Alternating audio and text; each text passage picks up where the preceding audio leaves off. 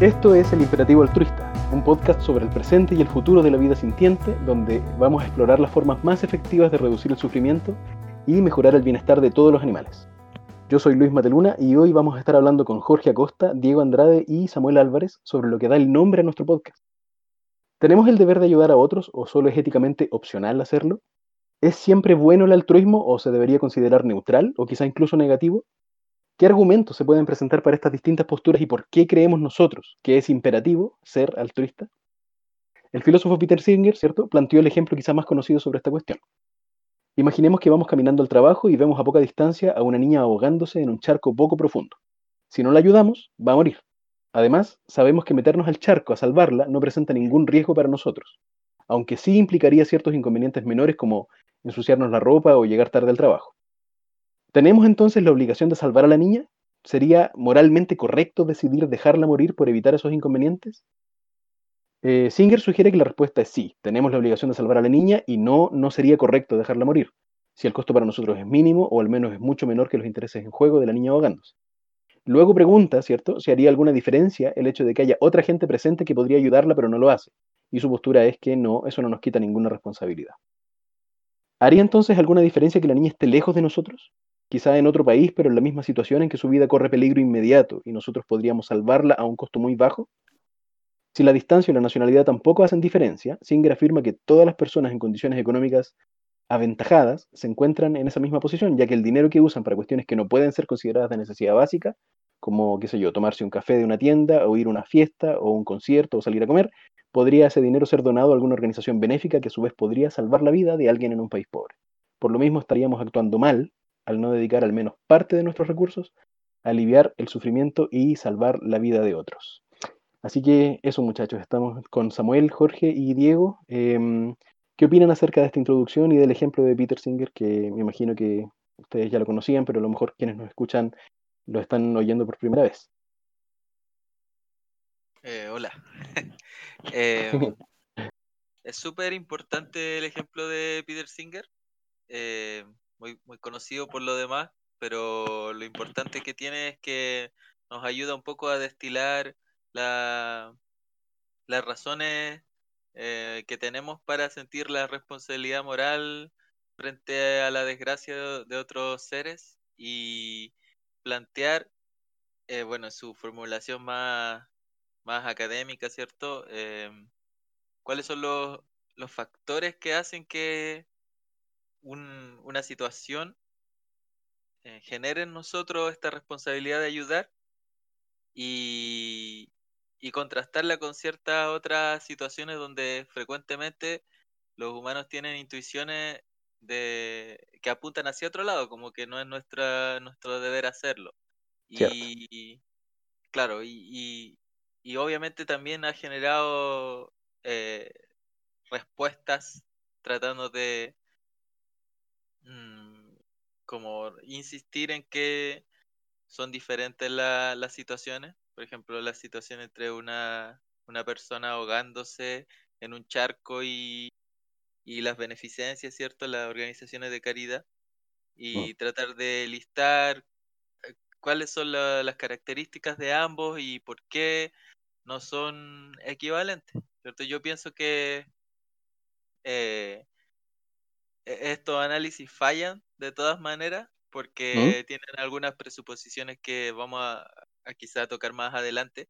Yo pienso que hay ciertos eh, marcos de referencia que se usan para justificar que ambas situaciones no son iguales, que son asumidos sin ser em, justificados.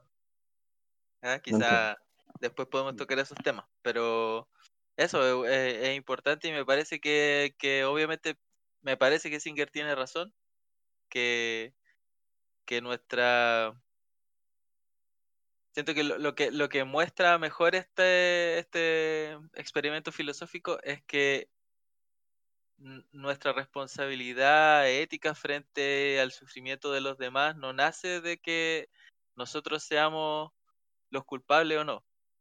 Mm. Este, una persona que se está ahogando, por ejemplo, un niño que se está ahogando y que nosotros no tenemos nada que ver con que haya terminado en esa, en esa situación, mm. eh, eso no nos excusa de, no ayudarlo.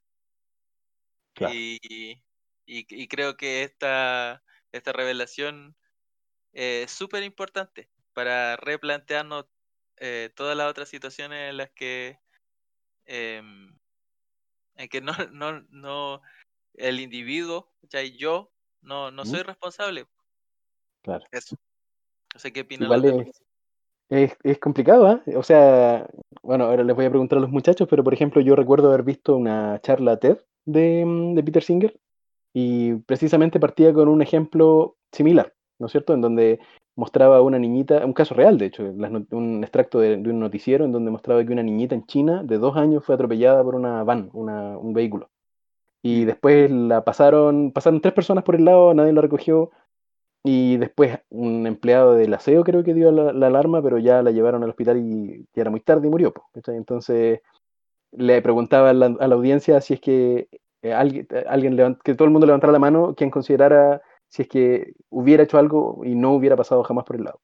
Y obviamente toda la audiencia levantó la mano y ahí Peter Singer soltó el, el, el sablazo y les dijo, no, pues, o sea, está bien que piensen también de ustedes, pero no tan bien tampoco porque en este momento están, no, están haciendo nada, no estamos haciendo nada por un montón de personas que están pasándola igual de mal que la pequeñita que fue atropellada. Y es algo difícil de, de, asumir, pues, o sea, en el fondo lo que nos pide Peter Singer es que reconozcamos una cuestión que es muy dolorosa de aceptar. No sé qué opinan Samuel o Jorge. Sí, yo creo que, por ejemplo, Diego, Diego antes decía que hay algunos contraargumentos o, eh, intentos de refutar la conclusión a la que llega Peter Singer, de, que se basan en diferenciar entre el ejemplo de la niña ahogándose de los casos en los que podríamos ayudar a alguien a través de, por ejemplo, eh, donar parte de nuestros ingresos.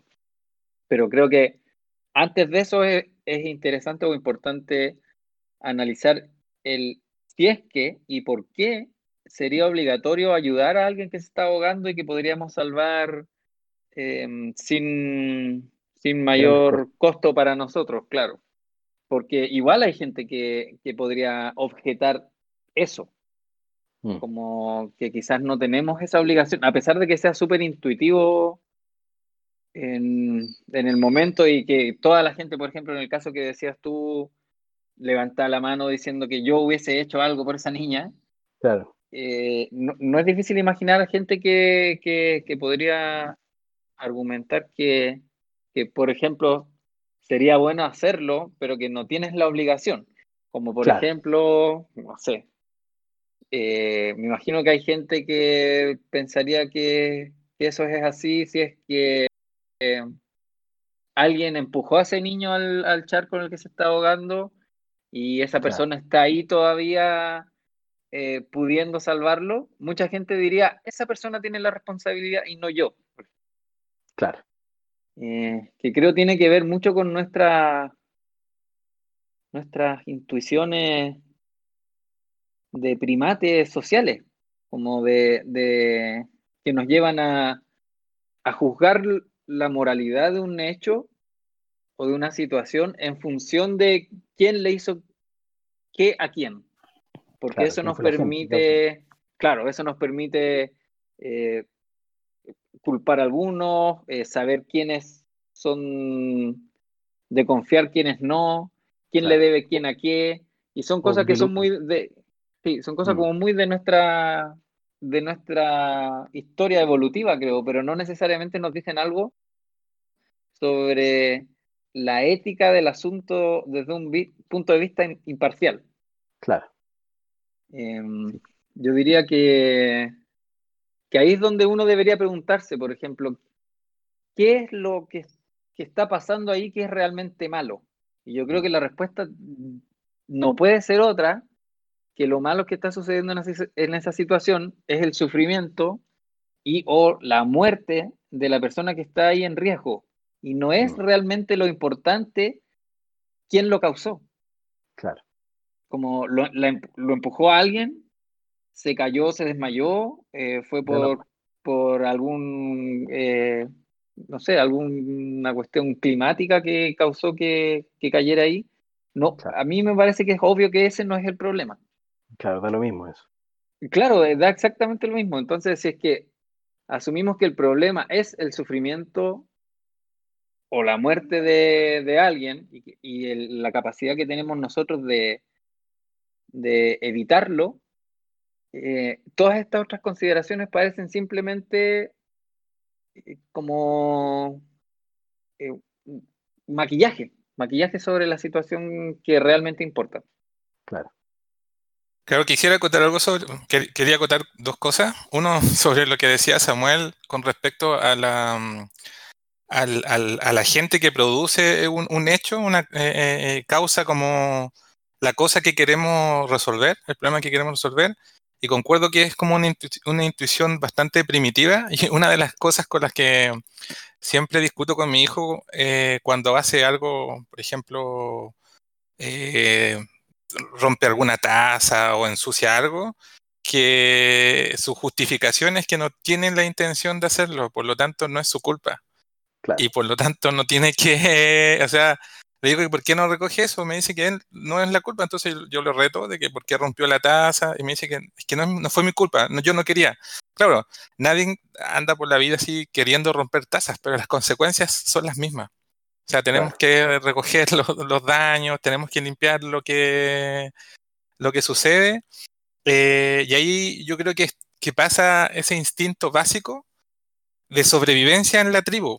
En, grupos primitivos, eh, establecer que alguien es culpable o no es, de, eh, algo de esencial supervivencia, pero no nos dice nada con respecto a los hechos que causan las acciones de las personas. Y con respecto al asunto de, si, tenemos eh, la obligación moral de, ayudar a otros, yo creo que esa problemática se hace aún más patente en la era moderna eh, y con las conexiones de, causa y efectos que suceden en la vida que tenemos ahora. Porque eh, si viviéramos en un mundo mucho más primitivo, mucho más aislado, de tribu, o sea, eh, en un mundo prehistórico, probablemente tendríamos menos justificaciones, por ejemplo, para ayudar a, otras tribus, porque eh, de partida habría una cosa geográfica, habría ignorancia en el sentido de que probablemente ignoraríamos que hay otras personas o otras tribus eh, y el mundo moderno hace que ayudar a otros sea más fácil que nunca en la historia. Mm. Entonces, a través de donaciones, de, acción, podemos estar ayudando eh, a una persona en África o animales en granjas que, nos, que, nos, que no están en nuestro país. Eh, la gente se une a causas que creen relevantes en, cualquier parte del globo y es por la globalización y donde todo estamos, donde está eh, la información está hiperconectada.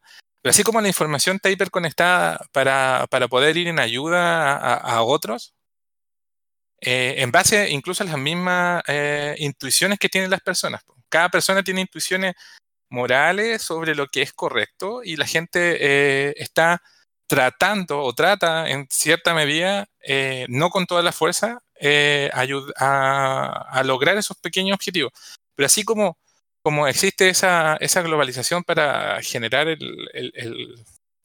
el, bien a, a, otros, también existe eh, lo contrario. Es decir, como nunca en la historia tenemos a millones y millones de animales eh, eh, muertos por la facilidad del mundo moderno de producir en masa carne, huevos, leche, y las personas acceden a ese tipo de cosas con una facilidad que eh, no se cuestionan siquiera las consecuencias de comer, comer algo simple y, lo, están haciendo. Y de ese punto de vista, em, esas personas no ven la causalidad, así como mencionaba que mi hijo dice, no es mi culpa, eh, también pues, no, no, hacen todo el trazado de sus decisiones y cómo esas decisiones impactan en aumentar, eh, en este caso, el sufrimiento y al final todas las cosas que las propias instituciones sumadas a estas personas que, hacen que ellos consideren que algo es bueno o, malo. Mm, muy interesante lo que dice. Sabes que ahora mientras hablabas de tu, de tu hijo y lo que dice, yo tengo una hija también de 5 años y habitualmente me dice lo mismo. De hecho, me he pillado, yo tengo recuerdos de haber dicho lo mismo también en algún momento de cuando era, cuando era más chico. y es que es algo que puede parecer muy sencillo, ¿no es cierto? Una, una disculpa fácil de, de, un niño, pero si uno lo mira, si uno quiere mirarlo con un cierto grado de complejidad, eh, es una discusión filosófica que también es antigua, ¿no es cierto? Eh, o sea, por lo menos dentro de la filosofía moral, eh, lo que yo recuerdo es que hay dos corrientes, podría decirse, que son bastante contrarias la una con la otra. Una es, a propósito de la palabra imperativo que usamos en el podcast imperativo altruista, Kant, ¿cierto? Immanuel Kant, quien, quien acuñó el término imperativo categórico, ¿cierto? Y no sé si los que nos están escuchando ubican de filosofía, pero yo tampoco tengo mucha idea, pero lo que sí recuerdo es que para Kant, por ejemplo, una acción era moralmente em, adecuada, se podría decir, si es que las intenciones de la, de la persona que estaba obrando estaban de acuerdo a lo que él llamaba el deber, ¿no es cierto? Si se actuaba conforme el deber, em, entonces se podía decir que esa, esa, esa acción estaba bien, bien, bien realizada desde un punto de vista moral porque él también arguía de que era, de que era muy complejo em, evaluar las consecuencias de nuestras acciones, porque de repente eh, son muy eh, difíciles de, sopesar, ¿no es cierto? las ramificaciones de nuestras acciones pueden dispararse para todos lados, pueden resultar cosas completamente distintas, entonces la idea de él era, ya que no sabemos cuáles van a ser las consecuencias de nuestras acciones, entonces tenemos que fijarnos solamente en la pureza de, por así decirlo, de, la intención.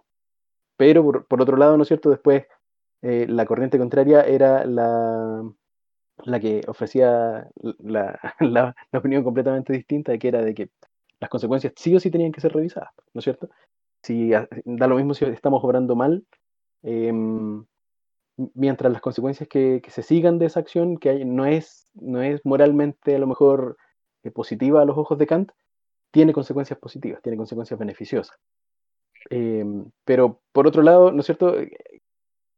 Uno perfectamente podría imaginar ejemplos en donde ambas eh, corrientes se pueden distorsionar de tal manera de que causen algo completamente eh, abominable, ¿no es cierto? Por un lado podemos eh, tener la, frase clásica de el fin justifica los medios, en donde mucha gente dice, bueno, las consecuencias de mis actos van a ser estas, por lo tanto, los medios que yo voy a emplear para obtener tales fines dan lo mismo. O sea, yo puedo hacer algo muy horrible, pero el beneficio que voy a obtener es mayor, ¿cierto?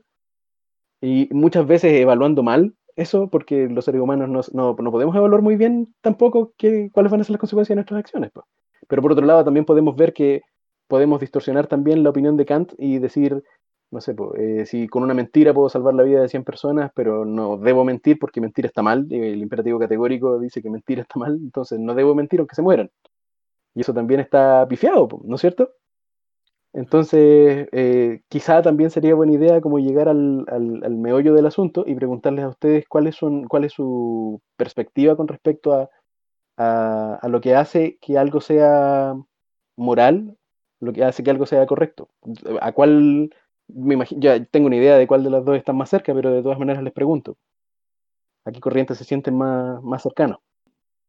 es difícil negar la fuerza de la idea de que lo que importa son las consecuencias y no, y no la, ni las intenciones, ni la virtud de, quien actúa, ni, ni las reglas por el hecho de ser reglas.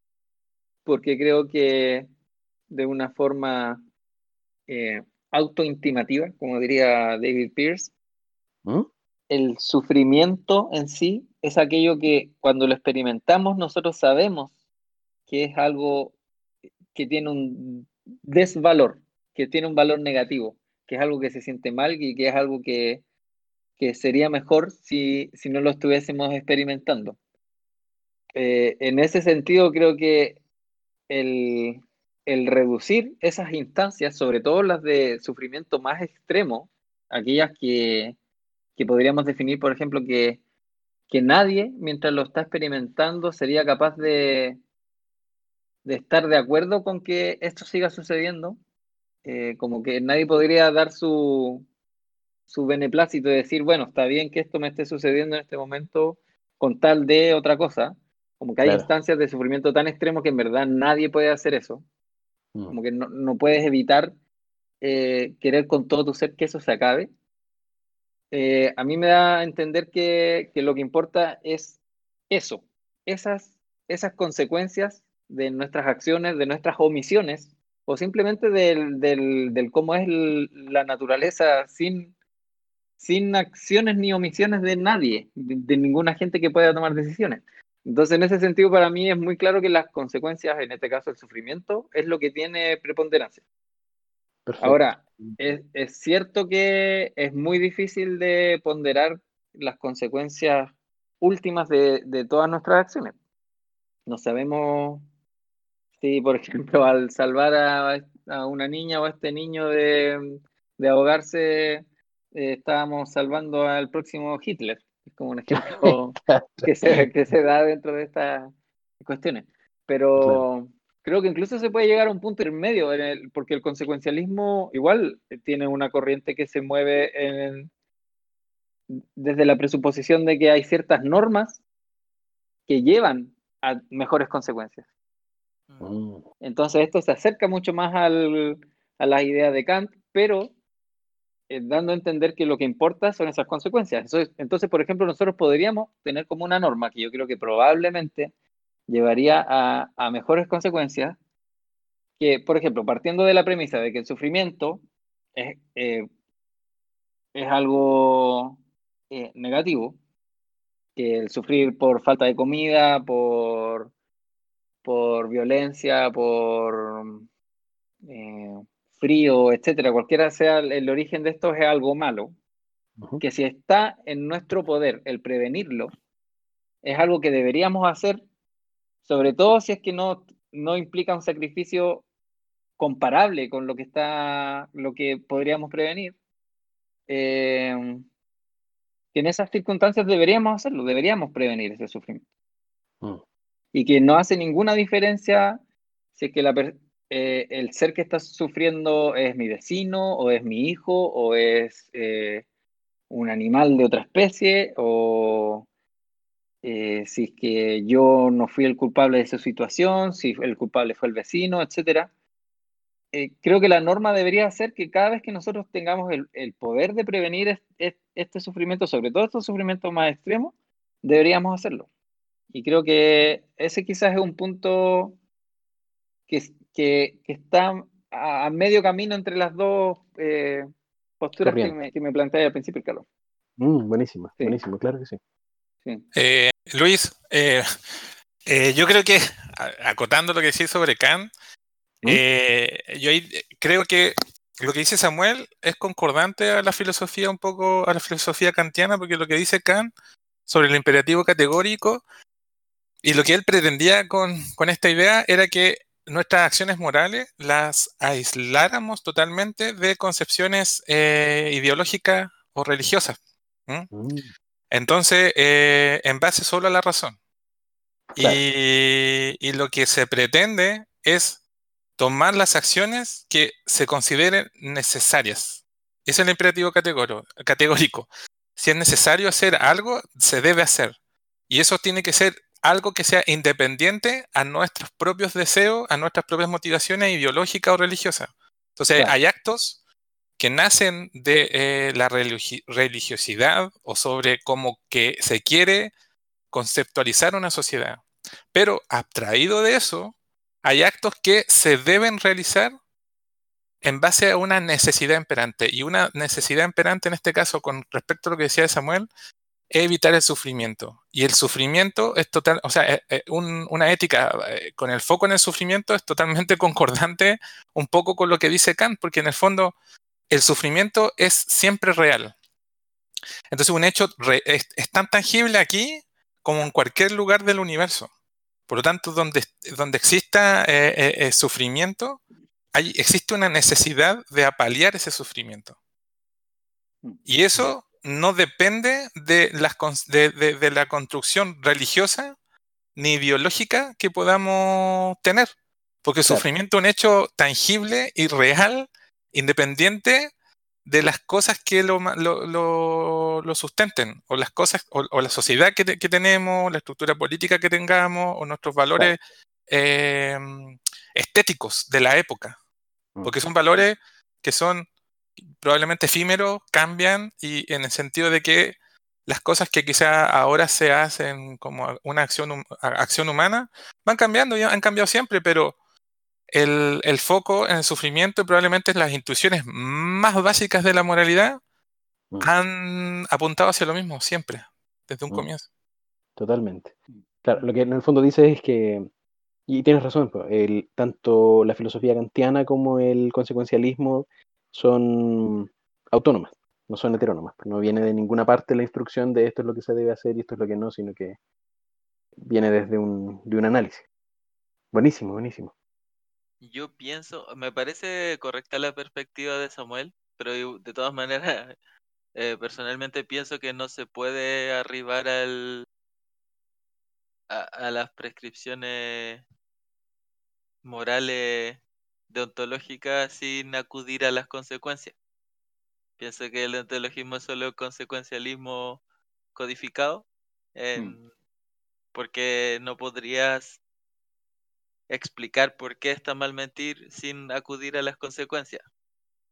Pero independiente de eso, me parece que eh, volviendo un poco a, la pregunta original que hacía Samuel de, de que por qué tendríamos la responsabilidad de ayudar a alguien que se está ahogando, eh, me parece que en lo último que, que se conversaba está la respuesta y es que toda esta estos valores, ¿cierto? Que tenemos, eh, la, mayoría de las personas sostiene una ética pluralista, ¿cierto? Donde hay muchas cosas que valoran, eh, como, no sé, la belleza, ¿cierto? El amor, la amistad. Mm.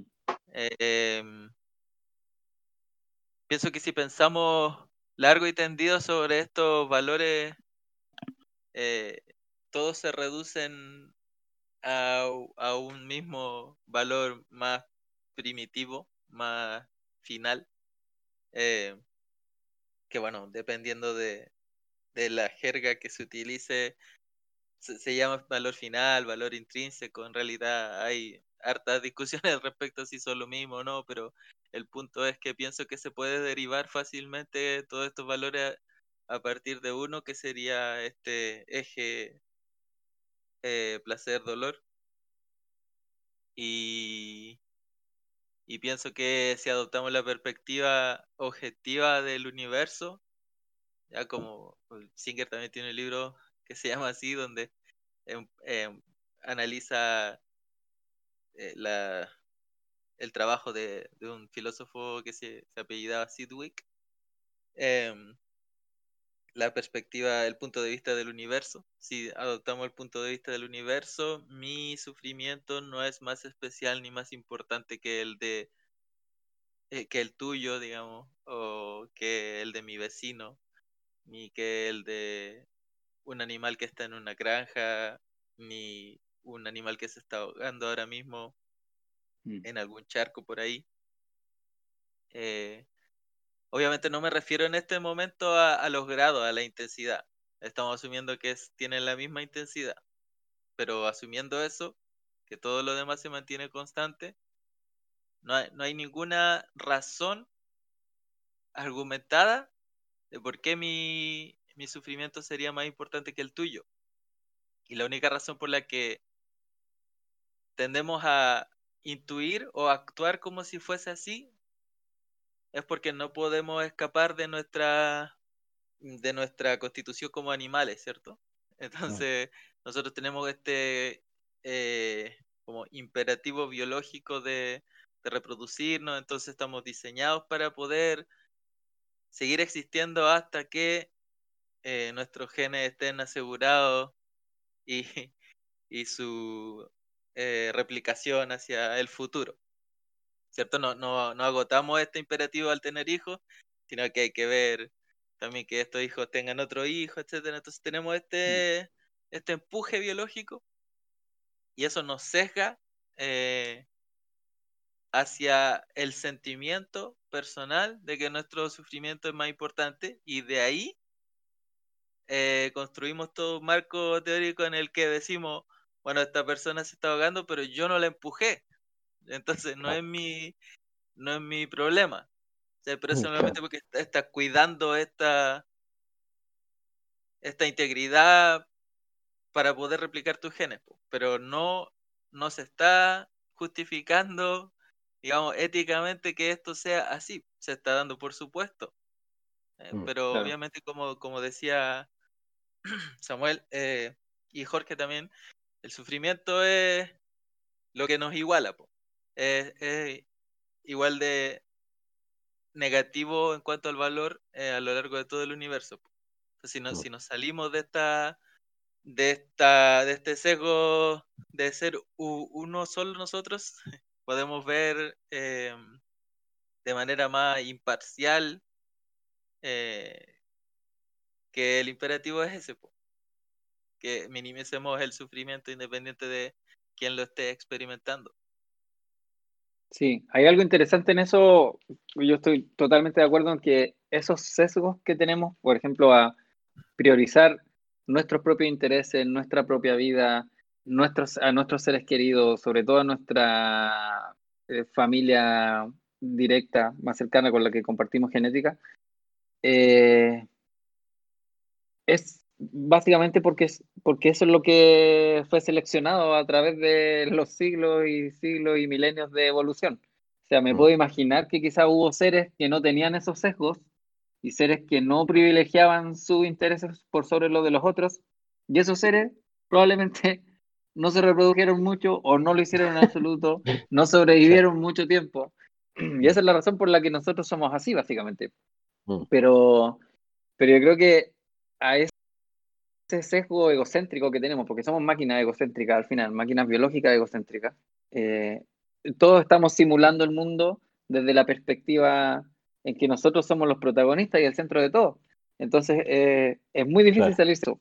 Pero yo creo que si, eh, no sé, nos imaginamos un escenario, por ejemplo, eh, Brian Tomasic, que es un pensador em, ligado al movimiento del altruismo eficaz y también a la ética enfocada en el sufrimiento, ¿Mm? ponía un, un, ejemplo similar al de Singer, pero un poco más quizás un poco más demandante, más exigente incluso éticamente, diciendo, eh, proponiendo que te imagines que, que hay un médico militar que de pronto llega a un lugar en el que se encuentra con que había habido una batalla, está en el campo de batalla y se encuentra con cientos de, de heridos, de soldados heridos, eh, agonizando, y él hace un llamado y le dicen que eh, el, resto de la gente puede llegar en media hora a ayudar.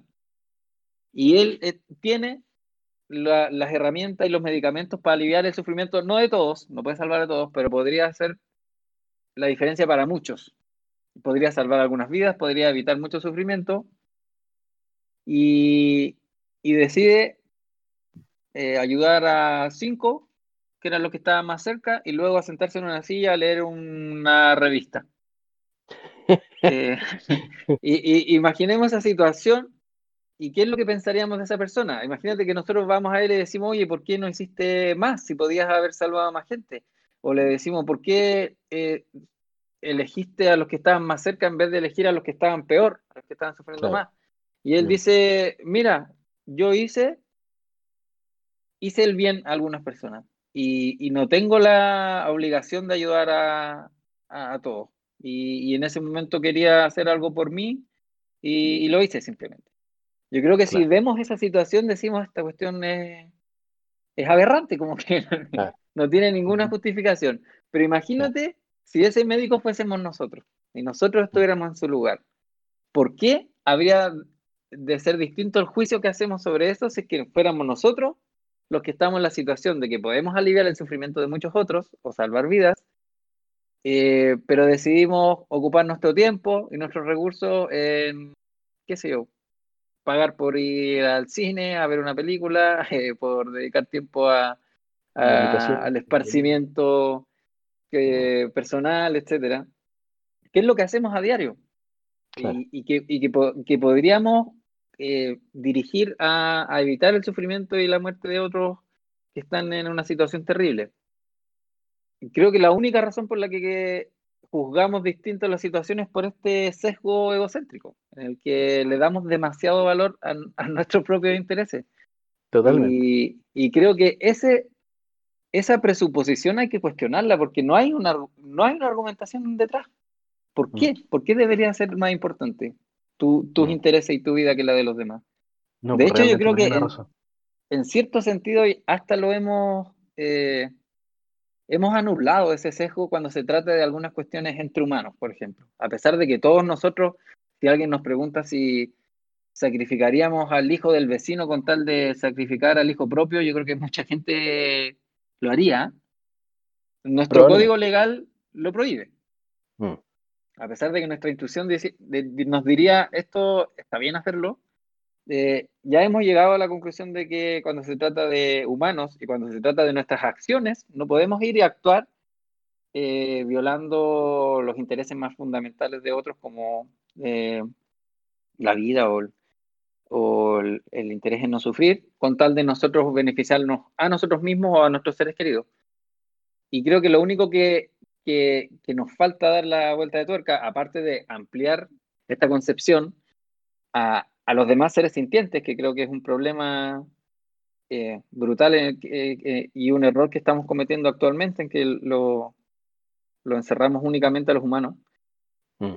lo que nos falta también es hacer esa diferencia entre las acciones y las omisiones, que es una cuestión que quizás podemos ahondar después o quizás en otro, en otro capítulo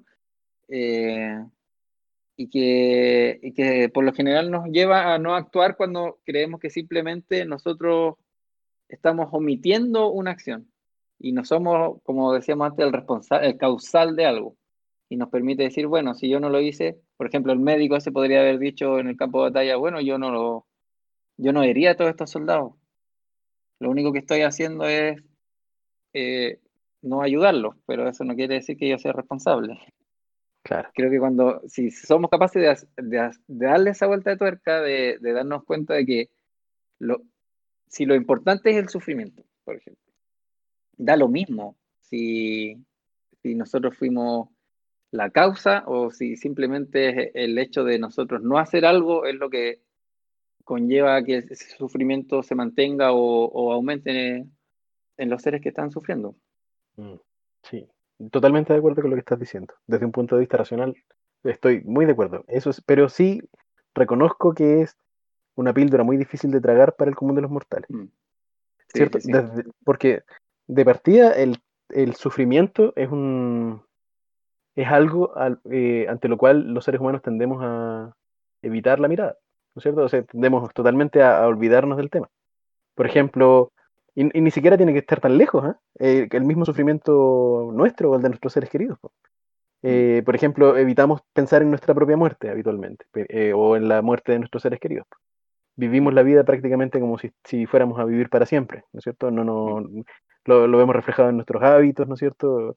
No solamente relacionados al punto de vista de la salud, pero sí eh, puede ser hasta la salud mental igual no nos, no nos, no nos, no tenemos siempre presente que nos vamos a morir. De hecho, por eso suele ser una lección antigua, ¿no es cierto?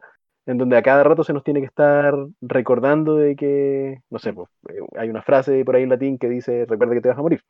Y es porque siempre ha sido una lección valiosa y, se ha considerado una lección valiosa porque es algo que de partida solemos olvidar o, o, solemos hacernos los giles con respecto a eso. Entonces, si encima ahora tenemos que no solamente reconocer que existe el sufrimiento, que existe la muerte, que existe la vejez, que existe el dolor, sino que además tenemos eh, una responsabilidad eh, no solamente por las acciones que cometemos, sino que por las omisiones que cometemos, como tú bien dices, mm. es un, es un queso grande, ¿cierto?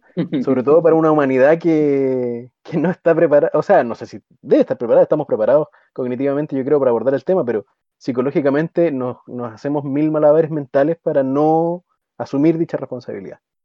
Entonces, eh, es complicado, es, un, es, un, tema, una, una tarea titánica, se podría decir, para la filosofía, para, para las diferentes disciplinas que, que, lo plantean.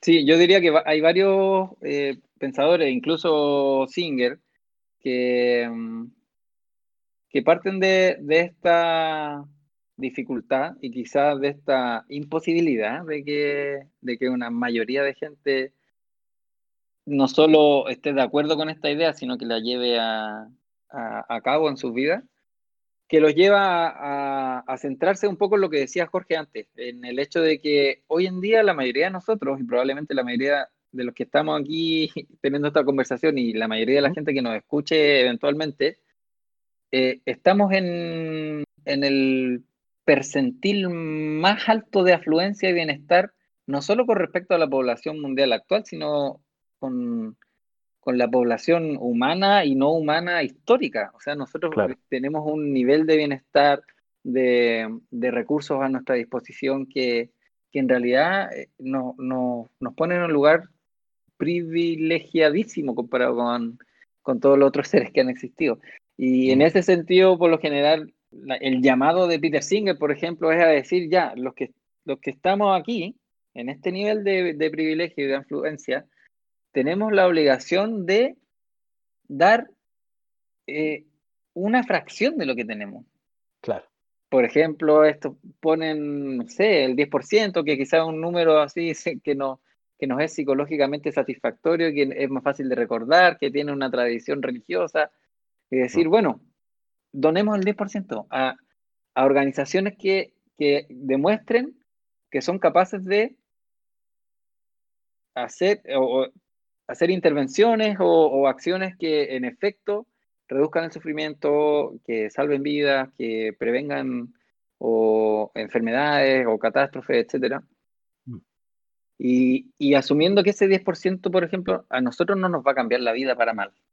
Claro. De hecho, hay muchos argumentos que, y evidencia que muestra que la gente que tiene una disposición y, y acciones más altruistas, en realidad tienden a ser más felices se sienten más satisfechas con su propia vida, eh, se alegran de, las consecuencias que están logrando con, con, estos esfuerzos altruistas que hacen. Entonces ni siquiera es necesariamente un sacrificio, pero si, lo fuese, en verdad el costo para nosotros es súper bajo comparado con lo que podemos eh, lograr para beneficiar a otros. Mm. Entonces ahí es donde quizás tienen esta perspectiva eh, a su, reconociendo el punto que, que dabas tú, de decir, mm. bueno, no podemos decirle a la gente que deje de hacerle cumpleaños a sus hijos y de comprarse eh, café o una ropa simplemente porque es bonita, a pesar de que tiene mucha ropa que cumple la función de darle abrigo y, y, estar sano. Claro. Pero sí podríamos eh, pedir un mínimo, una base. Y que es que, que demos lo suficiente como para hacer una diferencia. Yo creo que esa perspectiva probablemente tiene, tiene bastante valor y es bastante eh, realista. Sí, sí, sí, sí, Totalmente. De todas maneras, a mí me parece que me parece que lo otro es, es, importante de cuestionar, como de, claro. De, ir más allá y, decir, en verdad, en verdad hay justificación para que yo eh, me gaste la plata en comprarme unas zapatillas de 80 mil pesos porque se sienten muy bien. Yo pienso que es importante enfrentar e insistir o poner en la palestra la idea de que tu sufrimiento no es más importante en, en absoluto. Es decir, es entendible que para los humanos sea difícil decir voy a sacrificar el 100% de mis ganancias para aliviar el sufrimiento de alguien que está mucho peor, ya sea humano o no humano. Y creo que es muy difícil que alguien esté de acuerdo con aliviar el sufrimiento de esas personas. Creo que es importante eh, que nos cuestionemos eso, como la idea de que, por ejemplo, si una persona eh, ha cometido tal o cual transgresión eh, ética, pienso que no hay justificación objetiva para disminuir la importancia de aliviar el sufrimiento de esa persona. Mm. Si una persona está en, prisión, por ejemplo, automáticamente no pierde el valor eh, aliviar su sufrimiento. Eh, pero obviamente para uno, como somos, como somos eh, primates prosociales, ¿cierto? hemos codificado en nuestra, en nuestra manera de relacionarnos e, este tipo de castigos que buscan eh, moldear las acciones futuras de los demás, ¿cierto? Como la, venganza, eh, no sé, eh, el rechazo o el exilio, etcétera. Entonces, pienso que quizás sea difícil, pero es, importante reconocer que estas cosas existen por esto, no, no porque estén causando, no, no, porque, no porque en el principio, en principio estén bien, y, y, pienso que las personas obviamente no aplican estos, estos principios intuitivos que tienen de manera idéntica en todas las situaciones. Entonces, como mencionaban antes, la, como mencionaba Samuel, la idea de el experimento del médico, ¿cierto? Eh, claro, es fácil si para una persona decir, por ejemplo, yo no causé que la mayoría de las naciones en África estén gobernadas por dictadores que tienen sumido a su pueblo en la miseria, entonces no es mi problema, ¿cierto? Mm. Pero no sé cuántas de estas personas dirían lo mismo o sostendrían la misma idea si estuvieran en el lado contrario de la ecuación. O sea, si estuvieras ahogándote y vieras a alguien pasar que mm. te podría ayudar fácilmente, pero eligiera que no, tú pensarías, bueno, no es su problema, está bien que yo me muera. Claro. Ahí es súper, ahí es súper difícil llegar a esa conclusión, ¿cierto? Sí. Pues. Eh, entonces, claro, desde la otra perspectiva, pensando que tú, por ejemplo, eh, estás sumido en la miseria y, y decir, bueno, esa persona podría perfectamente donar 10% de su dinero, pero está bien que no lo haga para aliviar mi sufrimiento extremo, porque quiere eh, comprarse, no sé, por la... No, sé, pues quiere, quiere pagar eh, para cortarse el pelo en una de las peluquerías más caras de su ciudad. Em, mm. Entonces creo que es importante que la gente se haga ese ejercicio de ponerse al otro lado. Eh, ¿Qué, tan, mm. plausible les parecen sus justificaciones cuando son ellos los que están sufriendo? Oye, eh, acotando lo que dice Diego, hay algo que hemos mencionado un par de veces, que no han mencionado, es que han dicho que hay que comenzar a pensar de que nuestro sufrimiento no es más importante que el sufrimiento de otro, o sea, que son equiparables y que no hay ninguna justificación para pensar de que mis intereses están por sobre, o mi sufrimiento está por, el, por sobre los demás. Pero, dicho esto, la mayor parte de las veces, las personas que estamos en un, viviendo en un país relativamente estable, con una riqueza relativamente estable, e incluso en los países que son más ricos que nosotros, la mayoría de las personas no está poniendo en juego constantemente en su día a día, o sufro yo, o sufre otro. No existe esa, esa eh, dicotomía. En general, las personas que podemos ir en ayuda de otros, no estamos sufriendo. Y cuando vayamos a, la, en ayuda de otros, tampoco lo vamos a hacer. Entonces, mm. aún es más imperativo eh, ponernos en acción, porque no estamos sacrificando eh, sufrir. Porque Incluso eh, en el caso, en los casos más extremos, que de hecho se pueden ser reconocidos por personas eh, que no están en esa vereda, por ejemplo el tema del veganismo. Personas que hemos adoptado una dieta en base a plantas para no hacer, para evitar o disminuir el sufrimiento de los animales, las otras personas dicen que es algo extremo porque eh, ellos no podrían vivir sin comer carne, es mucho sufrimiento y todo. Pero yo que estoy ahora en esta vereda, hace ya 15 años, eh, no lo siento así. O sea, no siento que mi vida sea un infierno. Mm.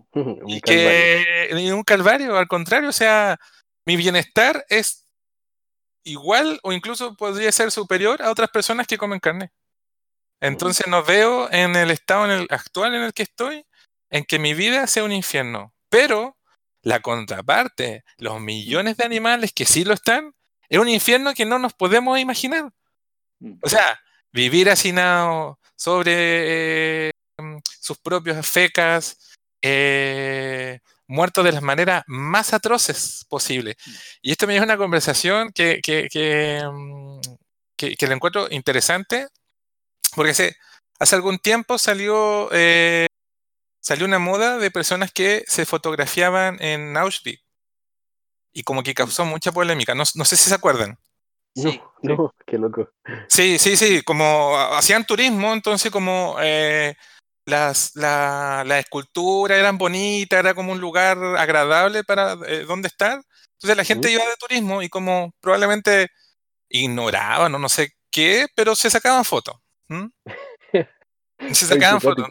Sí, sí. Entonces tenía una conversación con respecto a esto, informal, con un compañero de trabajo, y él me mencionaba de que era, él estaba mencionando de que la cosa era grotesca, de que y empezamos a hablar de, de los animales. Creo que él, eh, él fue para allá, a, los, museos de Auschwitz y todo, y él me decía que era terrible y que eh, a, la, a, la, a, las personas, a los judíos los trataban como animales.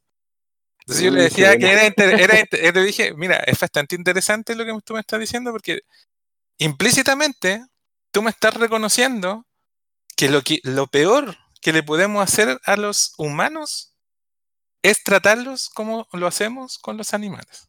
O sea, lo que le hacemos mm. en el día a día a los animales es lo que tú estás considerando que es lo peor que le podemos hacer a los humanos. Mm, y lo asumimos, lo, asumimos, lo asumimos. Mm. Eh, entonces, yo creo que es bueno que de repente nos pongamos en perspectiva todos, eh, en el sentido de que siempre la gente eh, piensa que está, está mal, que estamos en una situación, siempre, siempre sobreestimamos nuestras expectativas con nuestra vida, en todo orden de cosas. O sea, la gente, inclusive las generaciones más jóvenes, piensan que están súper mal y que están peor que sus padres. Y eso no es así. Eso es como... Es una exageración de sus mentes sobre sus propias expectativas. Y es curioso que la gente más joven siempre está tratando de llamar a los demás a que rompa su burbuja de sus privilegios y todo. Pero como decía Samuel, somos la generación de animales que estamos viviendo eh, en el mayor bienestar de toda la historia. De toda la historia. Y quitarnos un pedacito de ese bienestar nos deja casi igual. Nos mm. deja ahí mismo. No nos, casi ni nos mueve. Mm. Sí, eh, eh, quisiera, sí, aprovechando lo que acaba de decir Jorge, quiero, quiero aclarar un poquito una cosa que dije antes para que no se malentienda. ¿Mm? Es que eh, cuando yo hablo de que, por ejemplo, mi sufrimiento no es más importante o, menos importante que el de un, un, ratón, por ejemplo, o de un cerdo que está en una granja eh, siendo esclavizado, etcétera, eh, obviamente estoy manteniendo los demás factores constantes. Me refiero a que el, eh, la cantidad de sufrimiento que está experimentando de manera subjetiva ese cerdo sea igual a la mía. Entonces, e, en el caso de que no es así, creo que eh, nuestra eh, tenemos que priorizar la intensidad del sufrimiento. Entonces, mm. evidentemente, como dice Jorge, los animales en la granja intensiva o los animales que están eh, sufriendo en la naturaleza por los parásitos, por la predación, etcétera, la depredación, perdón, em, están teniendo una intensidad de sufrimiento me, percibido desde su propia eh, mente, ¿cierto? Subjetivamente, que es mucho mayor de la que yo tengo en este minuto y de la que probablemente podría tener eh, en el resto de mi vida. Claro que hay, hay condiciones que podrían llevar a que yo tuviera un sufrimiento tal como las que menciona Jorge, ¿cierto? Que hubiese una dictadura, por ejemplo, escasez de comida, opresión, podría quizá acercarme a ese nivel de sufrimiento, aunque aún así lo dudo, pero... Em, pero claro, entonces cuando antes hablaba de este, de, de, la, de equiparar nuestro sufrimiento, me, me, imaginaba la misma intensidad, pero como en la realidad no es así, creo que es imperativo que prioricemos aquellos sufrimientos que son, por decirlo así, extremos. Y pienso que no, no es importante quiénes están experimentando este, este, este sufrimiento. Da lo mismo quién sea. Entonces, eh, creo que los animales no humanos son los que peor la tienen en este minuto y por eso creo que es importante que muchos de nuestros esfuerzos vayan a aliviar ese sufrimiento. Mm. Sí, importante esa salvedad porque, por ejemplo, me parecía interesante lo que decía Jorge con respecto a que muchas veces el, lo que estamos poniendo en la balanza ni siquiera es sufrimiento versus sufrimiento, sino que simplemente nosotros hacer un cambio eh, de hábito que probablemente ni siquiera nos cause sufrimiento con tal de evitar el sufrimiento terrible de otro.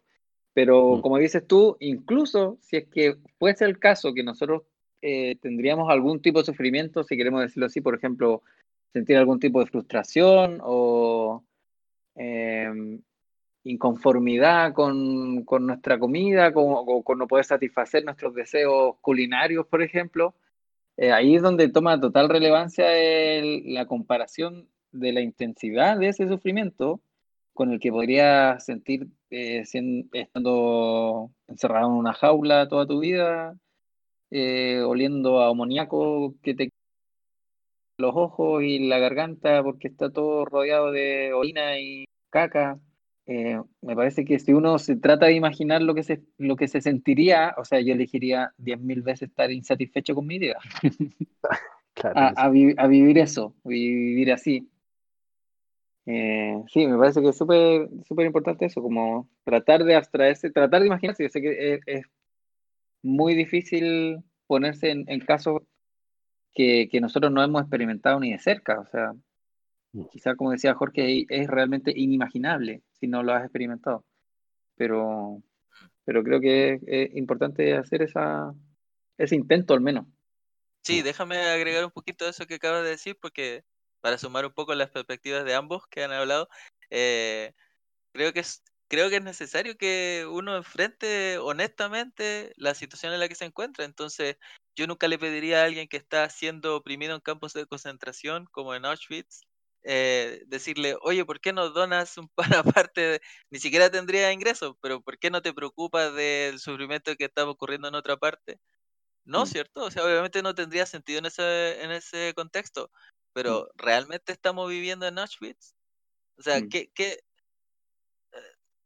¿qué significa priorizar la como el, mejorar las condiciones de los seres sintientes si, si no hacemos la distinción entre entre ser separado de tu de tus crías, por ejemplo, constantemente tenerte como una máquina de reproducción, eh, nacer y morir triturado, Porque no eres, no eres útil económicamente, etcétera. Eso es comparable con, por ejemplo, que el sistema de transporte de tu ciudad no funcione de manera perfecta. Mm. ahí es donde vamos a poner nuestro, eh, nuestro interés, nuestra preocupación. Que no sé, porque que la micro no pasa cuando dice que va a pasar, que mm. quizás está un poco destartalada, o ganas X dinero pero piensas que deberías ganar 2X si tenemos una perspectiva realmente honesta frente al sufrimiento y, a la importancia de, todas las personas, no creo que eso sea comparable a, por ejemplo, incluso en el caso de los humanos, es que es un ejemplo que siempre doy, pero hay, hay, hay niños de tres años trabajando las minas de coltán en el Congo descalzos. Entonces, puede ser que alguien sea un poco cínico respecto de eh, las condiciones de los no humanos, pero realmente me van a decir que eso es igual de importante, aliviar el sufrimiento de esos niños es igual de importante que, que tu jubilación no es la suficiente. Eh, de partida tienes jubilación. Entonces, esas personas nunca van a tener jubilación si es que llegan a la edad a la que mm. nosotros llegamos para tener jubilación. Entonces, en el caso de los no humanos es mucho peor porque, eh, como bien tú, tú, Luis, mencionabas antes, eh, los humanos tenemos una serie de eh, trucos psicológicos para convencernos de que nuestro sufrimiento no es tan grande, entonces, o nuestra incomodidad, ¿cierto? Entonces le hacemos el quite a pensar en nuestra propia muerte, a pensar en la muerte de nuestros seres queridos. Pero lo más probable es que eh, otros animales no tienen la suerte de tener esta racionalización de su propio sufrimiento. Entonces, cuando están experimentando eh, ser apaleados, por ejemplo, en una, en una granja, ¿cierto? O, o, no sé, imagínate que eh, eres cazado por un depredador el cual te hace eh, mucho daño con sus mordidas, pero logras escapar y luego agonizas por varios días. Eh, no, no, hay religión en ese caso que te pueda aliviar pensando que vas a morir y ver a, al, creador, ¿cachai? Y que vas a vivir eternamente ahí en, el paraíso. No, simplemente... seres queridos que se fueron antes. Mm. Exacto, entonces el lo único que te queda en esa perspectiva de no humano es afrontar de manera directa y cruda ese dolor. Mm. Y a mí me parece que hay una cuestión eh, que quizás es el principal obstáculo como para pensar sinceramente sobre estos temas, y es que nos, enfrenta con la posibilidad de que, de que no seamos tan buenos como creemos que somos. Mm. O con reconocer que hacemos mal en nuestra vida cotidiana, porque hace un tiempo Diego publicó algo eh, que decía sobre lo fácil que nos, nos, es a nosotros juzgar, por ejemplo, a un millonario que, que gasta su dinero de manera superflua y no lo destina a ayudar a los que más lo necesitan. Pero en una escala menor, nosotros estamos en el mismo lugar. Y nos, se nos hace muy fácil enjuiciar al otro porque, porque no nos hace sentir mal nomás, porque nosotros no lo hacemos, porque consideramos que nosotros no estamos en esa situación. Y en el momento en que vuelve la mirada hacia adentro y dice, quizás si estoy en esa situación, es muy difícil reconocer que yo soy eso que, yo juzgaba negativamente en otros. Eh, no queremos reconocerlo y en cierto sentido, estas ideas que hemos planteado ahora nos llevan a reconocer que todos estamos, o casi todos estamos en esa situación. Mm. Y, hay muchas teorías éticas o algunos pensadores incluso que usan eso como una objeción, como decir, si que esto es verdad, todos estamos haciendo algo malo, entonces esto no puede ser correcto. No puede ser que todas estas ideas sean verdad, porque no puede ser que todos estemos haciendo algo más. tremenda falacia eso. tremenda falacia, claro, como si, como si el juego de la ética fuese llegar a ciertas ideas y principios que nos permiten a nosotros decir, somos, yo, es posible ser ético, totalmente ético, 100% moral. Mm. y, yo creo que está bueno ser capaces de cuestionar esto y, también reconocer con nosotros mismos, porque yo estoy hablando de esto, estoy dando estos argumentos, y yo sé que en mi vida cotidiana sigo dedicando tiempo a cosas que, ni siquiera mejoran mi bienestar, en vez de estar dedicándolo a, mejorar la situación de otros que están en situaciones horrorosas. Eh, también gasto dinero en cuestiones que quizá innecesarias. Así, etcétera. Estoy ocupando mis recursos no solo monetarios, sino que mi, esfuerzo, mi atención, en cuestiones que no van hacia allá. Pero, mm. pero creo que soy capaz de decir, esto no está bien. no está bien, no es justificable, no está justificado y debería apuntar a, algo mejor. Ese es el punto de partida, parece. Sí, sí, yo diría que, eh, que eh, eso, eso ya es como, si somos capaces de reconocer eso, nos podemos entre todos ir ayudando a, acercarnos más a ser lo que un, quizás un observador imparcial diría, eso está bien o eso es mejor. Mm. Eh, y también quizás como, como me he ido muy en el lado de la crítica, entiendo que también es necesario que tomemos cierto tiempo y recursos para cuidarnos a nosotros mismos, porque eso igual nos va a permitir ayudar más durante más tiempo, porque si yo dijera ahora, desde ahora en adelante, voy a destinar todo mi dinero a, a tratar de aliviar el sufrimiento más extremo de todos los seres del planeta, donando las organizaciones que están haciendo el trabajo más efectivo en esas, en esas áreas. Eh, así que voy a comer solo papa de aquí hasta que me muera. Eh, voy a vestirme con harapos y mientras me sirvan para abrigarme, etcétera, etcétera, etcétera. Voy a dedicar todo mi tiempo exclusivamente a hablar de estos temas, a escribir sobre estos temas, a, a, trabajar en organizaciones que estén haciendo algo al respecto y no voy a usar ningún momento, no voy a, para el ocio o nada. Yo creo que es obvio que no tenemos la capacidad psicológica, no somos, no tenemos la, la constitución biológica para resistir ese tipo de vida. Mm. Entonces, podría yo intentarlo y de aquí a dos años, tres años, o caerme muerto, o decir, no, no, hago más esto nunca más. Como que para allá me vaya mi cerebro. Eh, creo que hay, que llegar ahí a un, a un equilibrio, pero creo que hay que ser crítico, porque el equilibrio intuitivo siempre va a ser el autocomplaciente. Siempre va a ser el que, el que tendemos a decir, no, yo necesito más, necesito más, necesito más para mí, porque si no, no voy a poder ayudar a los demás. Yo creo que eso es lo, es lo más improbable, que ya estemos ahí. Lo más probable es que tengamos que corrernos hacia el otro lado.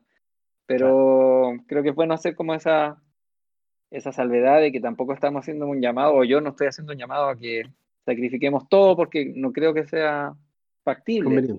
Mm. Y ni conveniente ni que las consecuencias de eso sean lo mejor a largo plazo. Claro. Pero sí a, a, cuestionarlo y, a cuestionar qué tanto, qué tanto realmente necesitamos eso, ese nuevo eh, artilugio tecnológico, esa nueva vestimenta, ese, no sé, como, y, ver qué podríamos hacer. Eh, como en el, en el, en el contrafáctico, contrafactual, no sé cuál es la traducción en español, eh, eh, y ver qué, qué, podríamos estar haciendo, si es que fuésemos, si es que tomáramos en serio la idea de que lo que importa es el sufrimiento y, y aliviar los más extremos, no, no necesariamente los propios ni, ni los más cercanos. Perfecto. Sí, creo que quedaría para otra oportunidad discutir los siguientes aspectos. Sería eh, que lo importante es reducir el sufrimiento más que aumentar el placer en el mundo. Mm. Y lo otro mm. que tendríamos que discutir también es por qué pensamos que eh, podemos reducir, em, hacer un trabajo de reducción de los valores al, al valor del sufrimiento, ¿cierto? Que sería como lo que llamaríamos hedonismo moral. Bueno, sí, lo vamos a hablar aparte, pero creo que es bueno decir que la gente, la mayoría de los filósofos rechaza el hedonismo como lo único que importa, pero creo que no hay nadie que rechace la idea de que el sufrimiento es algo eh, negativo y que siempre es bueno reducirlo, o que la felicidad es algo positivo y que, es bueno buscarlo. Solo le suman cosas, le suman otras cosas como otros valores. Y por eso se consideran pluralistas. Sí, eso. Buenísimo. Muchachos, no sé cuánto llevamos ya de, podcast. Em, no sé si quieren, tienen alguna otra cosita que quieran agregar eh, hacia el final o algún tema que quieran discutir o piensan que ya deberíamos ir concluyendo. Yo creo que está bien. Por mi lado, creo que está bien. Yo estoy bien. Sí, también. Yo creo que, como decía Diego, en la próxima oportunidad podríamos eh, explorar esas mm, objeciones y también establecer por qué creemos que el sufrimiento es relevante en sí mismo. O, porque hay gente, y yo me lo he topado, que piensa que el sufrimiento es parte de la vida porque está dado, porque es necesario para la existencia. Y probablemente eso sea cierto. El sufrimiento es como algo necesario para la existencia, pero eso no quiere decir que sea algo deseable. Claro, hay diferencia. Así es. Sí, también esa, esa, postura presupone que la existencia es más importante que el sufrimiento. Claro, y que la existencia es un valor. ¿Por qué? Ese tema está peludo también. Buenísimo. A la pauta, a la pauta entonces, anotado. Ya, pues. Ya, pues muchachos, eh, ha sido un gusto conversar con ustedes. me queda mucho más claro muchos conceptos que no los tenía muy, muy dominados, para nada. Y yo espero que también haya ocurrido lo mismo con las personas que nos, escuchen, pues, que, que también hayan tenido eh, resueltas ciertas dudas o hayan podido escudriñar un poquitito más dentro de sus propias conciencias. Por, lo menos yo escuchándolo a ustedes, pucha, me, me siento muy satisfecho y al mismo tiempo muy insatisfecho con mi comportamiento. Pero tal como ustedes decían, eh, es un primer paso, pues, ¿cierto? Pegar una mirada hacia adentro, es, a final de cuentas, es también eh, satisfactorio en cierto, en cierto grado. Así que mm. muchas gracias por, por darme la oportunidad de conversar con ustedes. Sí, y gracias a ti por, por eh, haber eh, dado un paso adelante para cumplir este rol, que es muy necesario. Ya está, pues. Bueno, eso, nos despedimos. Espero que lo hayan, eh, lo hayan pasado bien, que hayan disfrutado em, con nuestra conversación y los esperamos en el próximo episodio del podcast, que ojalá salga luego. Un abrazo grande, que estén muy bien, cuídense mucho y chao, chao.